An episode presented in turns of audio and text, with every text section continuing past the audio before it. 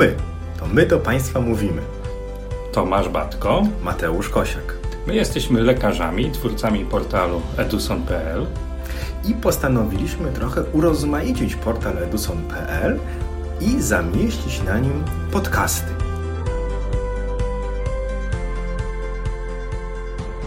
Torbiele. Niby to proste, niby każdy z nas nosi w sobie co najmniej jedną torbiel, a ciągle mamy z tym kłopot. Ultrasonograficznie proste, bezechowa struktura, dobrze ograniczona, jednorodna, ze wzmocnieniem akustycznym poniżej, bez unaczynienia. Wydawałoby się, co w tym trudnego, co w tym skomplikowanego. Ale jak to w życiu, taki w ultrasonografii torbiel torbieli nierówna. Niby większość to torbiele proste, ale ciągle mamy z tym kłopot. Jak często kontrolować te torbiele? Które powinny budzić niepokój? No i co zaproponować naszym pacjentom? Jest jeszcze jedno trudne pytanie: kiedy skończyć kontrolę torbieli, kiedy jej obraz jest stabilny? Czemu my w ogóle torbiele kontrolujemy? Bo obawiamy się, że to, co my widzimy torbielą, de facto jest zmianą płynową litą. Tylko my tej litej komponenty w tej chwili nie widzimy i my się boimy, że gdzieś ta torbiel jest manifestacją płynowej formy guza. Taka sytuacja może mieć miejsce w nerce, taka sytuacja może mieć miejsce w trzustce. Dobrze, że te dwa narządy wymieniłeś, bo to są chyba główne narządy, których zmiany o charakterze płynowym z dominującą częścią płynową mogą być zmianami nowotworowymi. Bo są też takie obszary ludzkiego ciała, gdzie torbiel albo zmiana torbielowata z licznymi przegrodami nie będzie budziła w nas takiego niepokoju, nie będzie wymagała tak ścisłej kontroli i obserwacji i często również dalszej diagnostyki, jak torbiel nieprosta, czyli złożona, widoczna w tych narządach, o których wspomniałeś. Torbiele, takie nawet, o których Ty powiedziałeś, nie tylko proste, ale i z przegrodami, bardzo często widujemy w piersiach. I chciałoby się za każdym razem ocenić te torbiele pod kątem ewentualnej obecności naczyń w tych przegrodach czy częściach litych. I my do tego stosujemy klasyczne opcje doplerowskie, czy to kolorowego doplera, czy doplera mocy, ustawiając odpowiednio wartości PRF na bardzo niskie, dając duże wzmocnienie sygnału doplerowskiego i wcale nam to nie pomaga, bo mamy kłopot związany z tym, że widzimy dużo szumu, dużo artefaktów kolorowego doplera, a przepływu nie widzimy albo mamy wątpliwości, czy on tam jest, czy go nie ma. Czy jesteśmy w ogóle w stanie sobie poradzić w badaniu doplerowskim z tym problemem? Musimy zaakceptować fakt, że przepływ może być, ale my go możemy nie być w stanie wyeksponować na ekranie, bo albo struktura lita jest tak mała, albo przepływ jest tak wolny, że wymyka się możliwości detekcji naszego aparatu ultrasonograficznego. I z tego wypływa bardzo, ale to bardzo ważny wniosek. My nie możemy patrzeć na badanie ultrasonograficzne, nawet wtedy, kiedy korzystamy z bardzo czułych metod obrazowania przepływów, jak na klasyczne badanie obrazowe ze środkiem kontrastującym. Mam na myśli czy to tomografię komputerową, czy to rezonans magnetyczny. Pijesz tutaj do torbieli nerek, Czasami jest w nas taka endogenna pokusa, którą musimy sobie poskromić, żeby torbiel ocenianą w ultrasonografii klasycznej wraz z opcją doplerowską kwalifikować według skali Bozniak. Skala Bozniak jest skalą wynikającą, stosowaną z tomografii komputerowej, używaną w ultrasonografii, ale w ultrasonografii ze środkiem kontrastującym i tyle. Kropka. Ważna rzecz.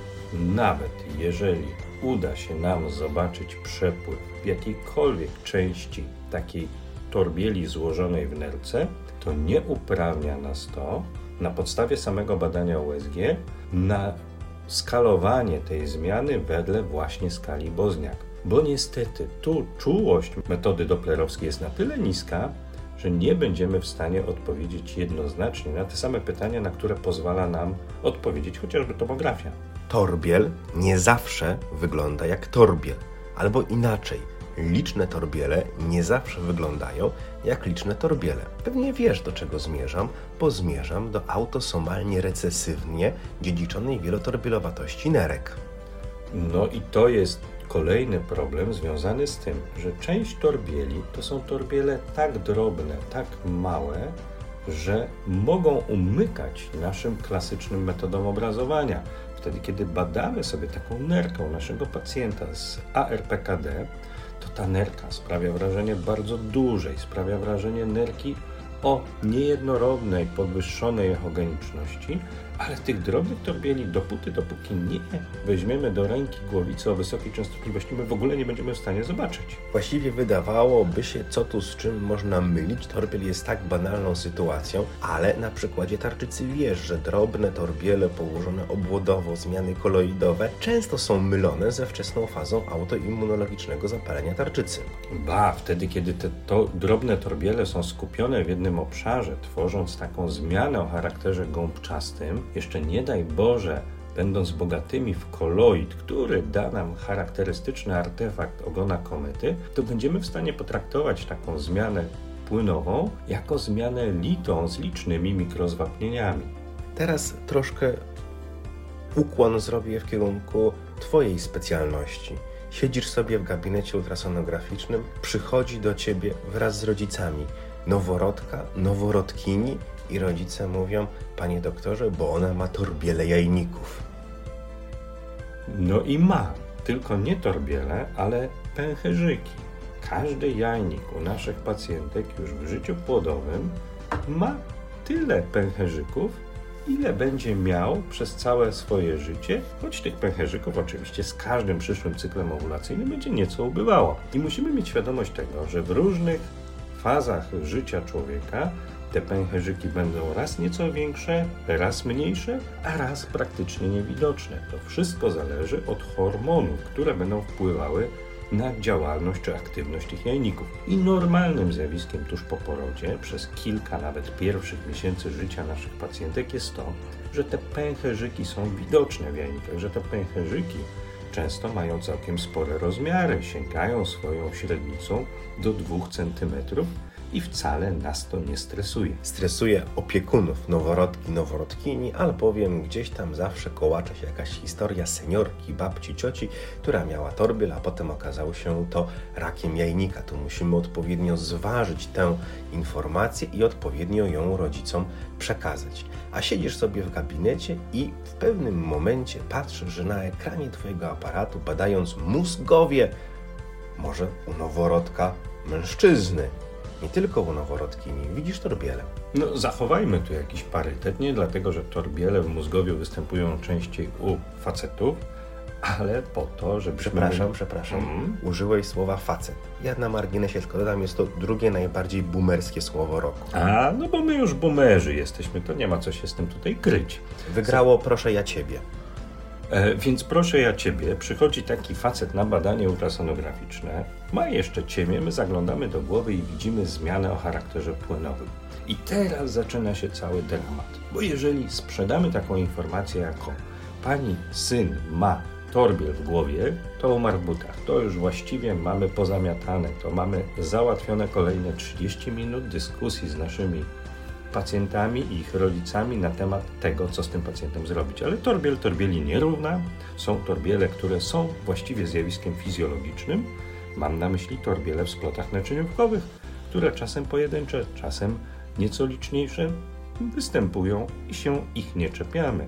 Są też torbiele, które mają całkiem inne pochodzenie, jak torbiele pajęczynówki, jak torbiele czy pseudotorbiele podwyściółkowe, jak torbiele które widzimy czasem w różnych innych strukturach mózgowia. My musimy nauczyć się je różnicować, oddzielić ziarna od plew, to co ważne od tego, co jest nieistotne. No to wymaga trochę naszej nauki, trochę naszego doświadczenia.